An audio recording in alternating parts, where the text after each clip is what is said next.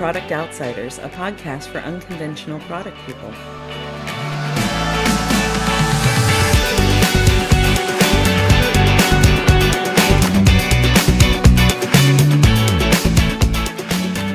In a world awash in MBAs and fancy suits, we're the people standing on the outside, our sleeves rolled up, ready to get some stuff done. Coming from many different backgrounds, we may not be exactly what you picture when you hear the term product manager, but we're passionate about solving problems for real people in ways that create real value, building great collaborative teams, and making incredible products together. We are the Product Outsiders. And today we are so happy to be chatting with Derek Featherstone, the Chief Experience Officer at Level Access, all about inclusive and accessible design. I'm Amber Hansford. I'm a UX design manager, uh, former product manager. And I'm Will Sansbury. I lead product management for a supply chain software company. I am Tammy Wilson. I'm an agile practitioner and very interested in how teams work together nicely. And we are so happy to welcome here Derek Featherstone. He's an internationally renowned speaker, teacher, and author on all things accessibility and inclusive design. Welcome, Derek. Thank you so much for having me. This is exciting. I'm very, very excited to talk with all of you today. We are so excited to talk to you too. I really would love to start out with a question about how accessibility and inclusive design factor into discovery. We love talking about discovery around here if you've heard any of our prior podcasts. So let's dive right in. I think first thing I want to do is just kind of frame up the difference between accessibility and inclusive design, and then we'll dig into that. Uh, a lot of people ask me about the two things because they hear the terms uh, often in the work that they're doing, and they hear about accessibility, they hear about inclusive design, and they often hear them used interchangeably, including like literally saying, I'm a big fan of accessibility, and then saying, I'm a big fan of inclusive design. It's like the two things are the same, but they're not. They're actually different. I like to think of accessibility as one of the outcomes that we're trying to achieve. And I think of inclusive design as the process that we use to get there. It's not the only process that leads to accessibility as an outcome and, and positive accessibility outcomes, but it's definitely one of the most sustainable, repeatable, responsible, and, and ethical ways of achieving accessibility as an outcome. So if you think of accessibility as a measure of how easily somebody with a disability can use the thing that we have created for them. You could achieve that outcome with never even talking to or engaging with or interviewing or asking any questions of a person with a disability. You could still achieve accessibility as an outcome without doing any of that. But you can't practice inclusive design and not talk to and not invite and not interview and not involve people with disabilities in the process. It's like literally to do so is the antithesis of practicing inclusive design. So i like to think of the two things as as separate. One is definitely the you know my focus on it is the process that leads to a really great outcome when it comes to accessibility. I also like to think that it's not quite that simple. I know we talk about this is an inclusive design in other words it's a design that we have created that includes people and not doesn't exclude people. So I know there's that way of thinking about inclusive design, but I like that's like inclusion via the product. And I like to think mostly of inclusion via the process itself. And so while we can create an inclusive product, we should be doing that in as many ways as possible by practicing the process of inclusive design and rethinking how we're doing that that's kind of the difference between the two, or the way that I think of the difference between the two. In terms of discovery, the untapped beauty of inclusive design, and I say untapped because it doesn't happen nearly enough. What we see in most organizations and their process, if they include people with disabilities at all in the process, we tend to include them at the end. And we are doing a an evaluative summary or an evaluative study of how well we met the mark, right? We are looking for people with disability to tell us that we did it right.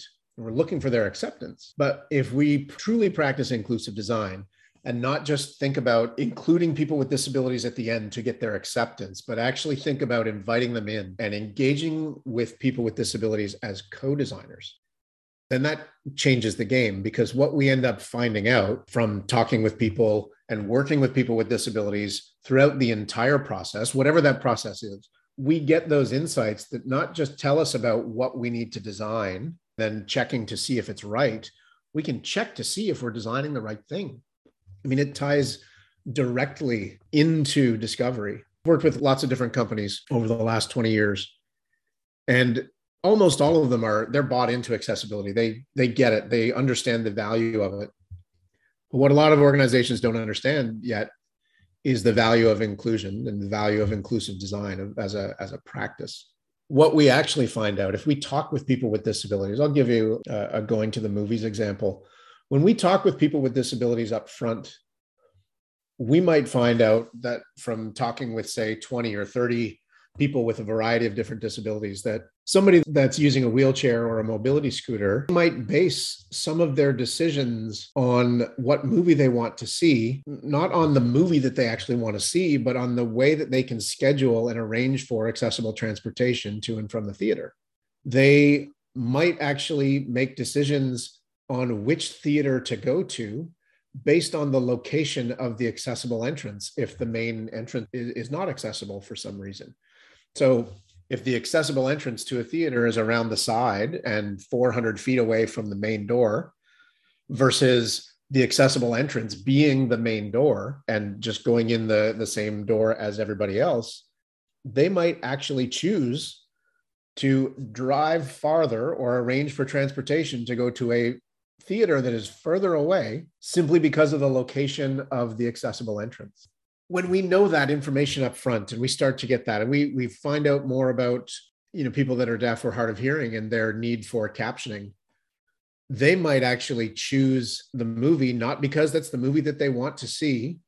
It might be that they choose that simply because it's the only one in the theater that has captions when we understand the decision making processes that people with disabilities use and how that might or might not differ from the decisions that people that don't have disabilities make, we get a better picture and a better understanding of what needs we might actually need to build into that product.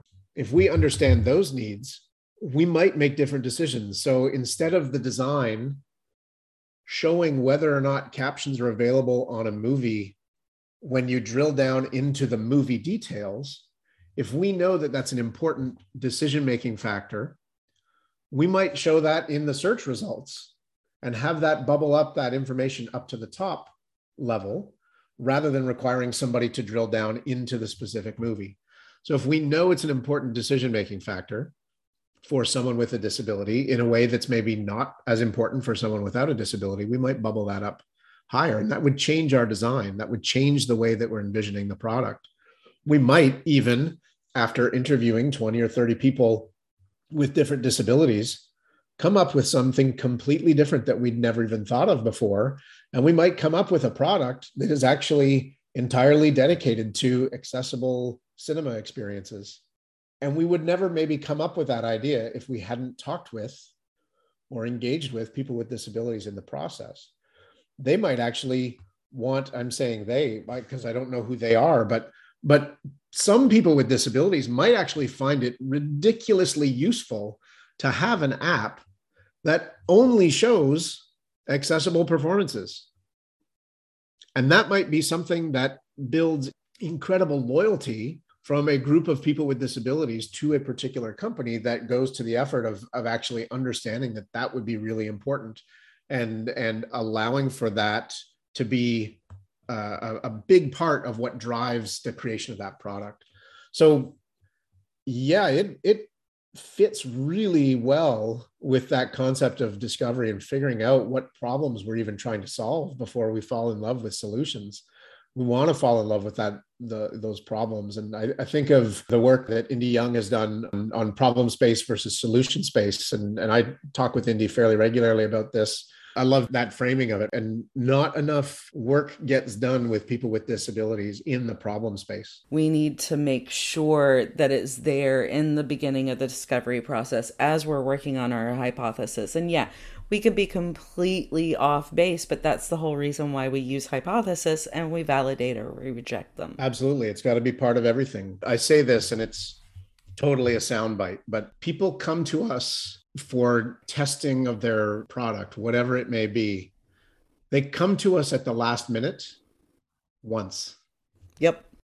And they generally don't do it again because they realize, wow, we really missed the boat here they say we're launching in two weeks like maybe you're not actually because i can pretty much guarantee you that we're going to find hundreds of things if the first time you're talking about it or thinking about it is two weeks before launch you can almost guarantee there's going to be hundreds of accessibility issues right? So it's critical to have it built into everything from the very beginning throughout the entire process from like you know the initial concept and discovery all the way through to its design and ideation design iteration development and development iteration and all those different prototypes and functional versions of it accessibility has to be part of it all or should be part of it all in like an ideal world and in a non-ideal world okay let's maybe not have it at every single stage if we can't manage to make that happen but please let's not make it so that the first time we're thinking about it is two weeks before we're launching it. Got to do something earlier than that. Anything. And honestly, it needs to be a team sport. All of the different disciplines need to be taking it into account. I've seen it before where it's all on development shoulders or it's all on design shoulders. It's very rarely on product shoulders from what I've experienced. I will make controversial statements it should be on product shoulders an awful lot more than it is. I think that product managers and product owners taking more responsibility for accessibility will lead to a much better outcome in the long run because who has influence over the product direction and roadmap and, and vision and strategy?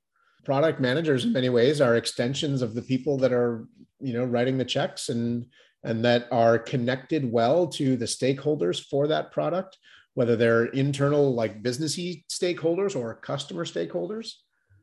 The more that product is on board with accessibility the better outcome we will have when it comes to creating a product that is actually accessible and and meets the needs of people with disabilities.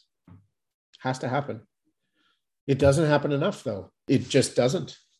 Accessibility has traditionally been the domain of the engineer. And if we're lucky, we have design related conversations to it. Most people, when they think of, of accessibility and the design side of things, they think of color contrast and they think of color contrast and oh, they think of color contrast as well. Yeah. but that's about but it. There's so much more to it. They, they're thinking of the visual design side of it and you know there's other other pieces to it like using color to convey meaning and and choosing you know typography styles and implementing focus styles. I get that. They're they're all important parts. But one of the most important things that that designers miss is they're not thinking about accessibility as it relates to interaction design. They're only thinking about visual design. So i'm a big believer that keyboard behaviors for example should be designed and not purely engineered right?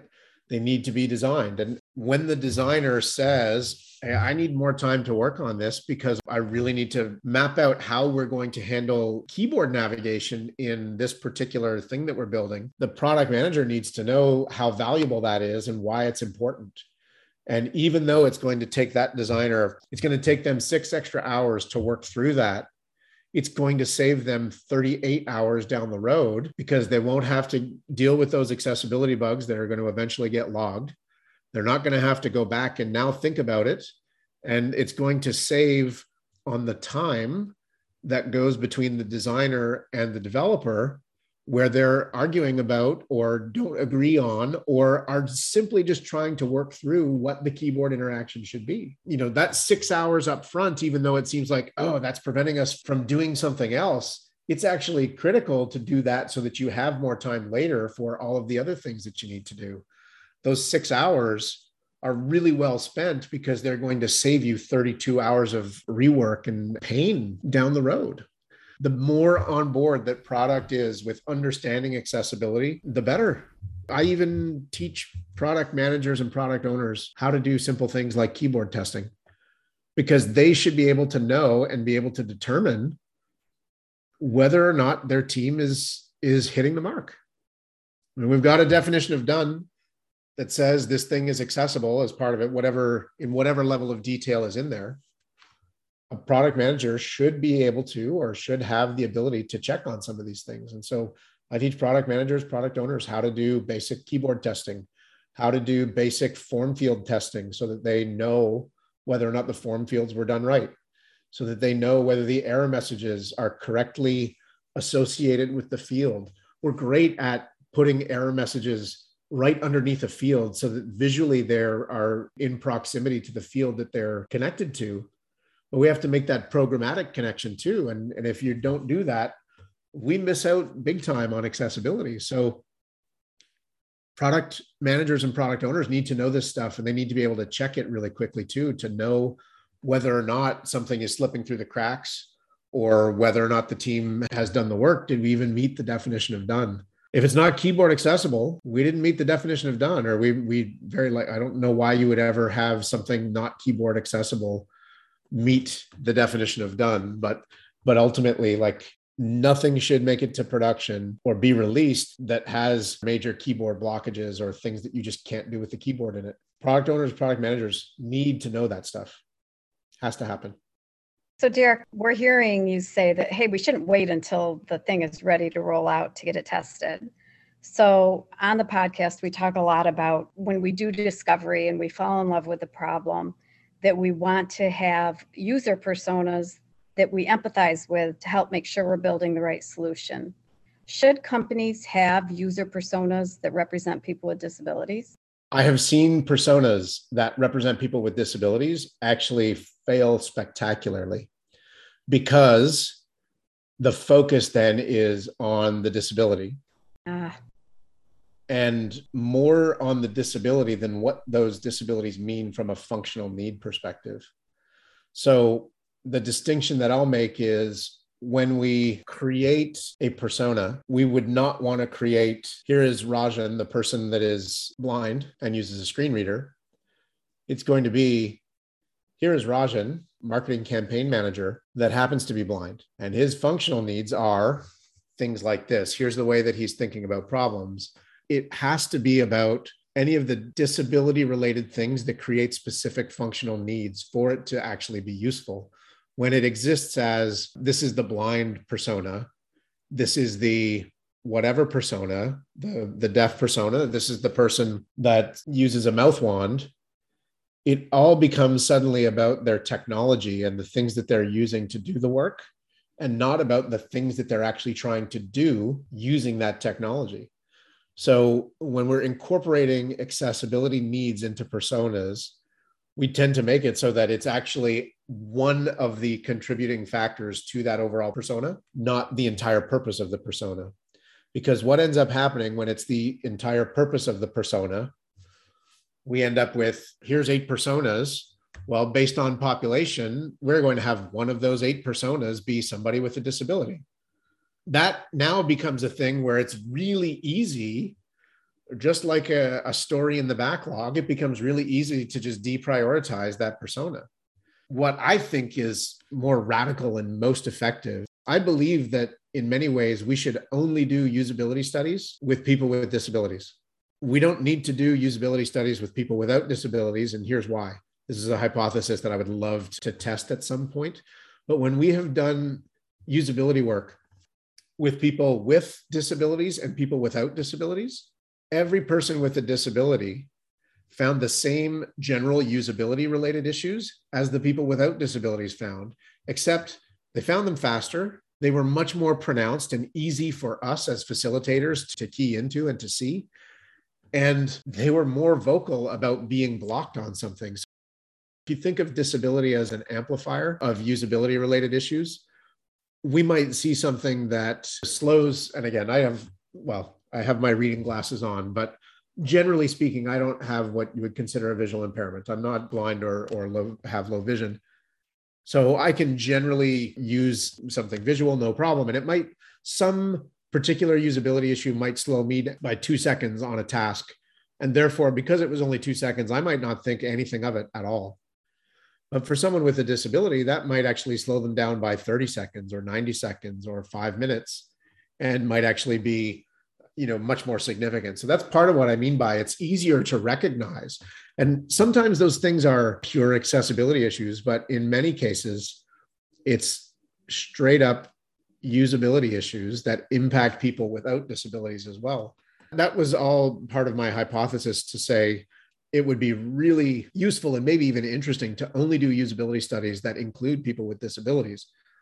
The second part of that is i wonder how useful it would be if we only had personas and all of them incorporated functional needs of people with disabilities in them and we just built that into everything i don't think it's disingenuous to include power keyboard usage as a functional need on a data entry clerk persona i don't think it's it would be a stretch to say that somebody that is an insurance agent that is taking a, an application over the phone and collecting all that information, it is entirely fair to say that they need really good keyboard access to that application that they're working on.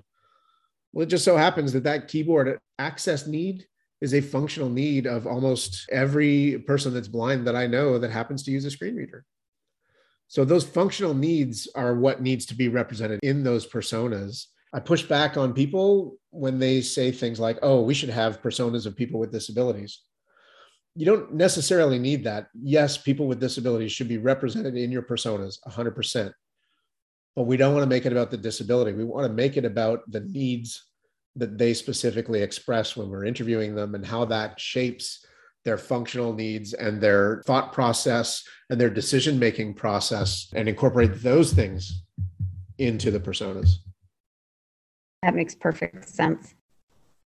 It's interesting to me to think about the way we got to personas as a design tool in the beginning, right? We went through this great awakening, recognizing we need to be human centered in the way we approach things. And so, therefore, we talked to a bunch of people, we'd understand them, and then we'd reduce them down to this one pager. And one of the things I hear you saying uh, that is a, the call of inclusive design is recognizing that humanity doesn't fit on a one pager. There's so much diversity out there that uh, the, the fear I would have is if we tried to go and slot disabilities into different personas, we'll hit a tiny, tiny, tiny fraction of the reality we need to be looking at. How do you, especially when you've got teams that maybe aren't as accustomed, maybe they don't know anybody who's blind, maybe they've never been around anyone who had mobility impairments of any sort. Mm. How do you get teams to be aware of this data. How do you get people to pay attention? How do you get people to see it? How do you get people to recognize that the world is a lot bigger than their experience of it? Really good data. And I don't mean data as in numbers. I mean, here is somebody with this disability. Here is this autistic person.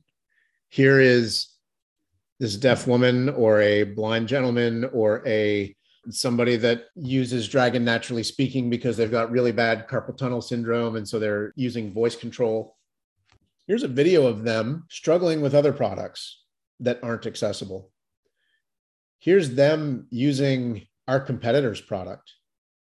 Here's them using our version two from two years ago. And here's them using version three from one year ago. And here's video of them using the version that we're about to release next month. Look at this change. That kind of data and storytelling I'll call it what it is. Like that's storytelling, and that is powerful and useful and transformative. And for many people, emotional and uncomfortable. I'm really comfortable with that discomfort, like really comfortable with that discomfort.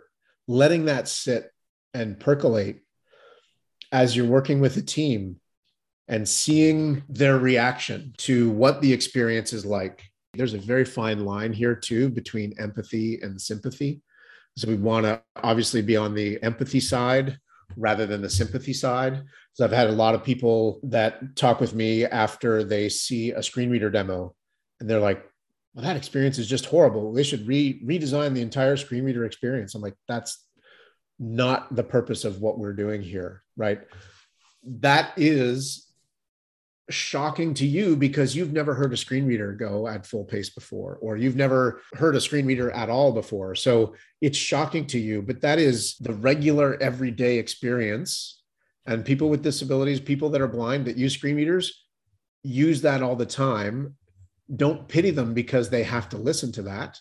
That's how they get their work done. So let's focus on that. This is a tool that they're using. That line between empathy and sympathy is really, really fine. So there's a lot of things you need to do in, in the presentation of some of these things, a lot of framing up of the conversation before you just go and show videos. And that's the main reason I mentioned that is I just I don't want people to say, oh, Derek said go get a bunch of data. Here's some videos of people with disabilities using our competitor stuff and our stuff. You have to do the work before that to set that up so that they're taking from it the things that they should that lead them in the direction of empathy rather than sympathy. Data. Yeah, that makes a ton of sense.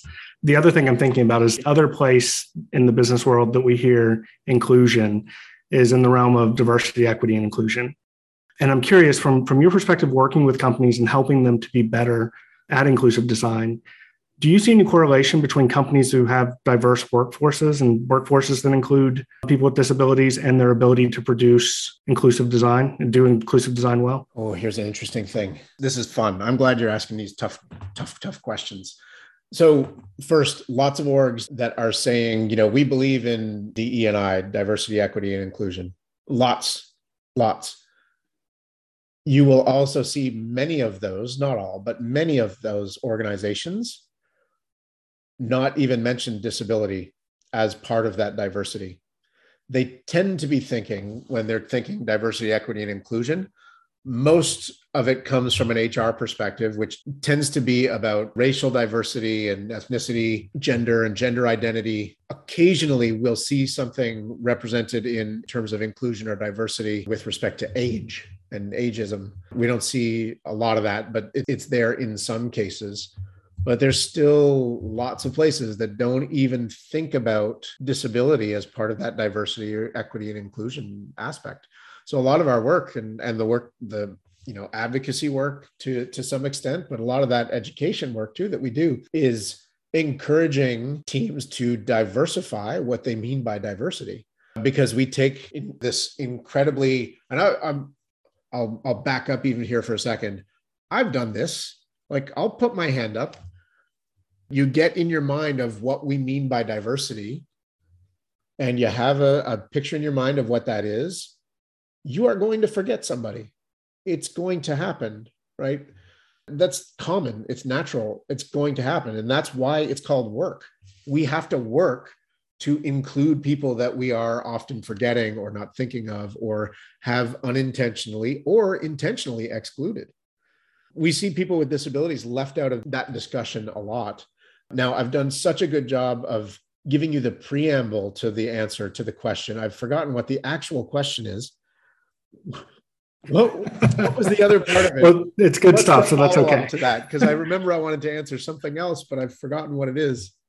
So I'm, I'm really curious. Do you see that teams that have diversity with folks with disabilities in their actual teams, do they do inclusive design better? Yeah, that's that's an incredible question. I haven't seen a lot of teams that have a lot of diversity in their teams to begin with that include people with disabilities. So sure, there are some teams out there, but here's what tends to happen and I'm going to say this, and this is going to sound like I'm like a condemnation. It, it's not in any way, shape, or form. This is natural. This is common. This is what happens. We see somebody with a disability that gets hired by an organization, right? And they happen to be technical they're some way shape or form very digitally literate and it's a you know mostly a digital age that we're in anyway so that's very natural then what happens in many cases is diversity means we have made this work for that particular disability that that one person that we hired has. So we hire somebody that uses a wheelchair and maybe uses a switch device to operate things. Our understanding of accessibility becomes make things work for Jim that happens to sit in a wheelchair and has a switch device mounted on the headrest of his wheelchair.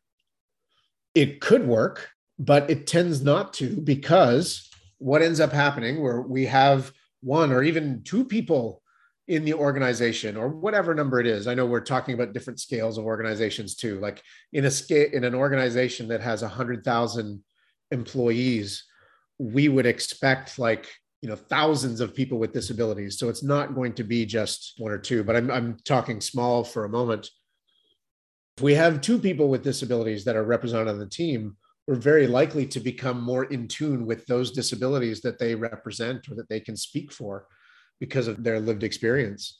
So I don't know that teams that are diverse and that include people with disabilities by default produce better and more inclusive work. I see a lot of people advocating to make inclusive design better, we need to hire more people with disabilities. How about you need to hire more people with disabilities?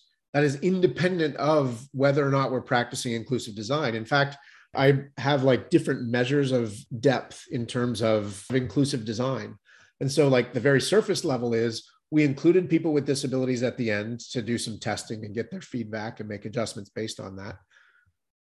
There's varying degrees of depth. And at the most depth that we get to, we actually start talking about inviting not just feedback, but inviting people into the process from the beginning and engaging as co-creators and co-designers that's like the depth that we want to get to and there's all kinds of variation in between somebody said on linkedin the other day to me and the next level of depth is hire people with disabilities.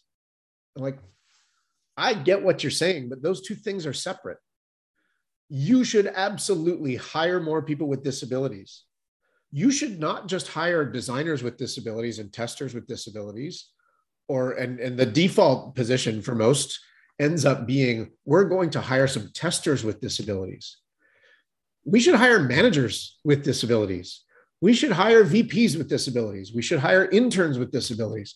We should hire every possible position more people with disabilities to make an actual impact. Part of the reason that i'm saying all of that is I don't know that having a more diverse workforce definitely equates to a better inclusive design process.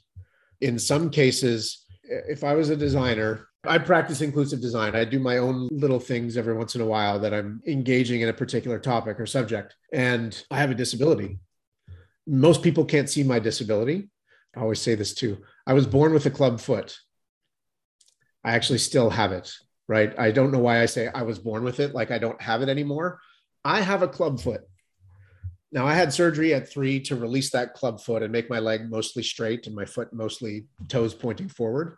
I'm only getting to the point now, as I'm 50 years old, where my leg starts to hurt a lot more now than it used to.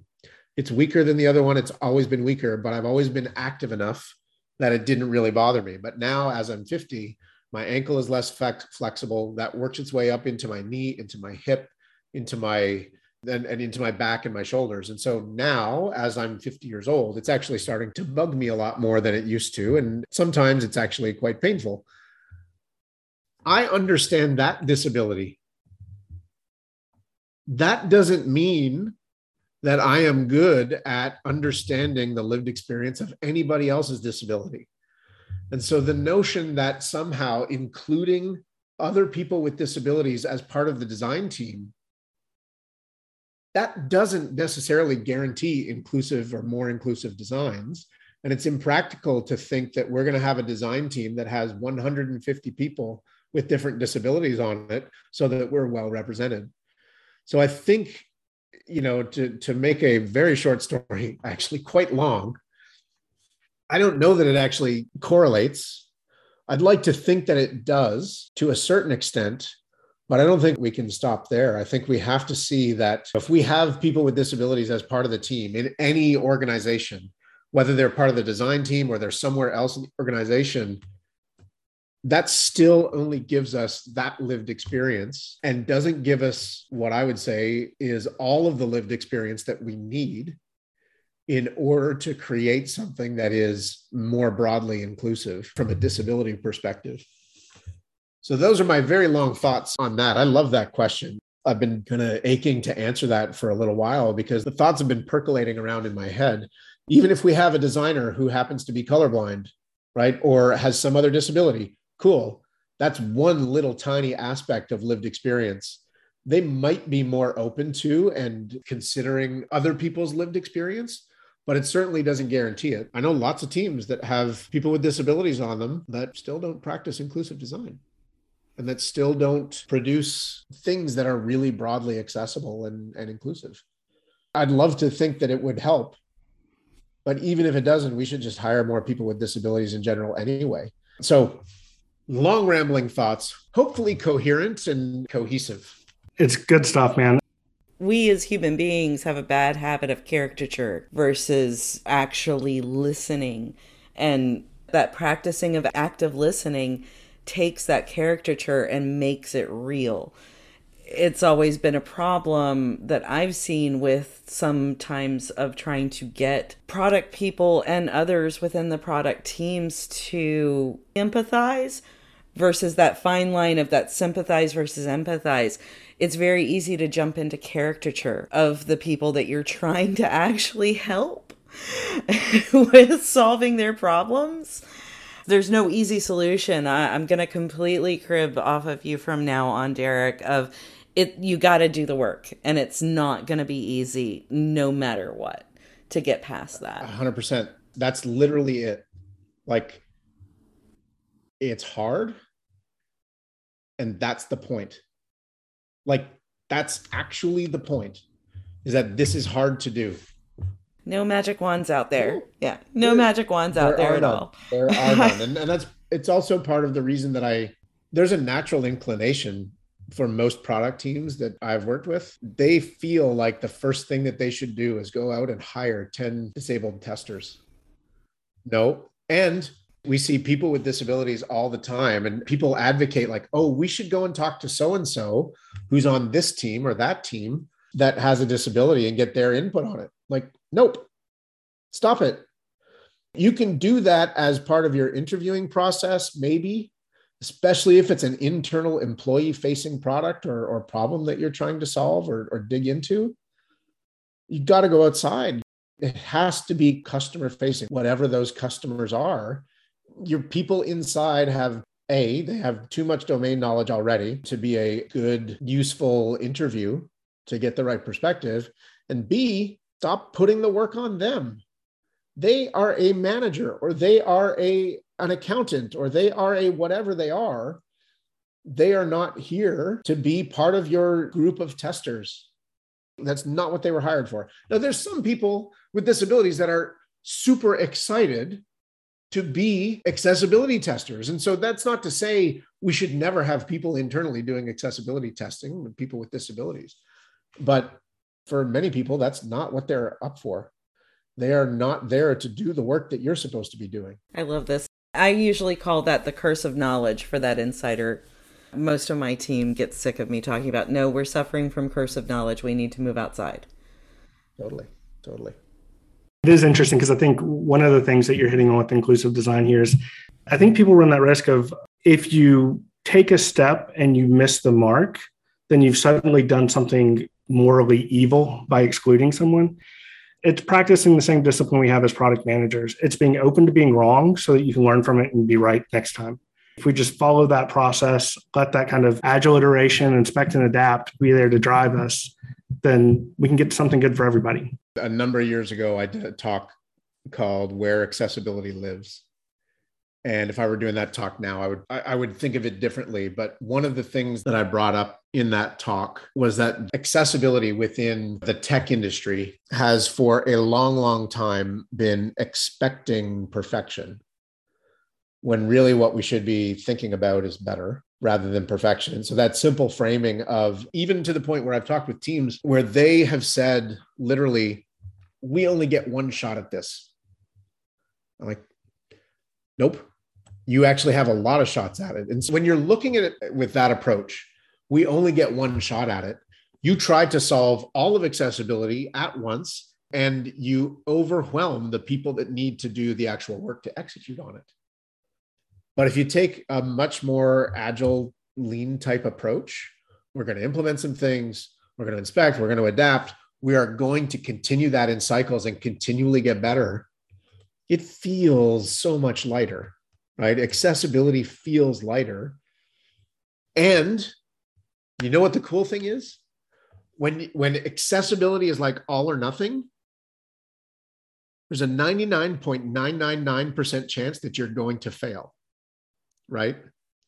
When accessibility is about getting better than we were before, both in the product and in the process that we're using, you're 99.999% sure that you are going to succeed because small increments of improvement are really easy to envision and to execute on. So that whole concept of, like you said, the misstep that equals morally evil status is entirely based on the mindset of we only get one shot at this. And if we don't do it right, we are bad people. And that, I mean, that's got to change, right? That that has to change. We just can't break that waterfall thinking. it's going to haunt us for decades, I think. It will. It absolutely will. One of the biggest mindset shifts that we work with product teams on is getting them to understand that they should apply agile principles to accessibility. They intuitively get it because it makes sense. They don't know how to execute on that, though. They don't understand that a definition of done for accessibility for right now might be different than a definition of done for accessibility 18 months from now. And as the team continues to learn more, that definition of done might change again three years from now, right? That concept hasn't crossed most people's mind because they are thinking of accessibility as like it's accessible or it's not. That doesn't work like that. There's a continuum. So, a definition of done for right now might be that as we're learning and getting started with it, nothing with a seven or higher severity level for an accessibility issue gets released. And that's part of our definition of done. That's not the entire definition of done from an accessibility perspective, but that's now. And in 18 months, when we're getting better, we might change that number to a six or higher. And as we get better, three years down the road, maybe it's changed to be four and higher that can change over time and, and applying those ways of thinking to accessibility is like really really useful. It gives you permission to start in the middle. It gives you permission to fail but it encourages you to make progress to get better than you were before so even though you're not hitting, and of course we we wouldn't want to release something that is missing like some really key parts. We would say like there's nothing of a severity level of seven or higher that makes it into the release, and there's no automated errors that show up in our reporting, and there are no keyboard related issues at all. And we might say something like when we do, maybe this is down the road, like 18 months from now where we adjust that definition of done to also say all key task flows scored a 3.5 or higher out of five when we did the usability study with people with disabilities as part of it. And that kind of stuff gets built into our definition of done so that we can look at this product carefully and say, does it meet these requirements or not? Can this be released? Building those things in, I know that takes time and effort and it's new and people will say things like you mean accessibility can block a launch? Like yep it can. It could. Depends on how you want to take it. And so for right now you might have only a true accessibility blocker will block a release right now. Well we have to define what that is. And the definition of what that is might change over time. It also might not part of the key to it to me is if we're applying agile principles to accessibility and how we operationalize that through the work that we're doing it's that same constant implement inspect and adapt cycle. People should be revisiting their definition of done every 3 months in light of the things that they've learned about accessibility over the last 3 months. And they might say nope we don't need to make changes. We're, we're actually good with the definition of done as it is. Or they might say wow we released a thing. This part was horribly inaccessible and we completely missed it. that actually does require or should necessitate a change. I will say that I absolutely adored our conversation, Derek. It has been so amazing, not just to see all of the touchstone points that we talk about on a regular basis being displayed for inclusive design and accessibility, but also I feel like we have found a kindred spirit. Thank you so much for coming out. Well, thank you. And let me say, as you can imagine, I could talk about this for a long, long time and would love to do so. If you ever want to have me back on again and dive deeper, let's do that. I'm all in. I love it. I love it. We will definitely be talking more about when we can get together again and chat more because this has been an amazing conversation. Before we go, where can folks find you online? So the two best places are Twitter. I am at Feather on Twitter and LinkedIn. Find me there, Derek Featherstone on LinkedIn. I've been publishing a lot more there these days because it's a little bit easier to go a little bit longer form content there than, than I can in 280 characters on Twitter. Pretty active in both places. Happy to connect with people there and they can see the things that I'm working on and the things that I'm thinking about if they're interested. And I, I hope they are. It's fun. I have fun talking about the things that I that I talk about. So thank you. You are one of us. We love to geek out about this. It's just, it makes our heart happy. I mean, we created a whole podcast just so we could geek out about stuff like this. Indeed. Indeed. Well, thank you so much again, Derek, and thank you so much for listening to us out here on the podcast. If you are interested in hearing more or you have a topic that you'd like for us to cover, check us out at productoutsiders.com and find us on any podcast provider. Stay gold, outsiders. Stay gold. Stay gold.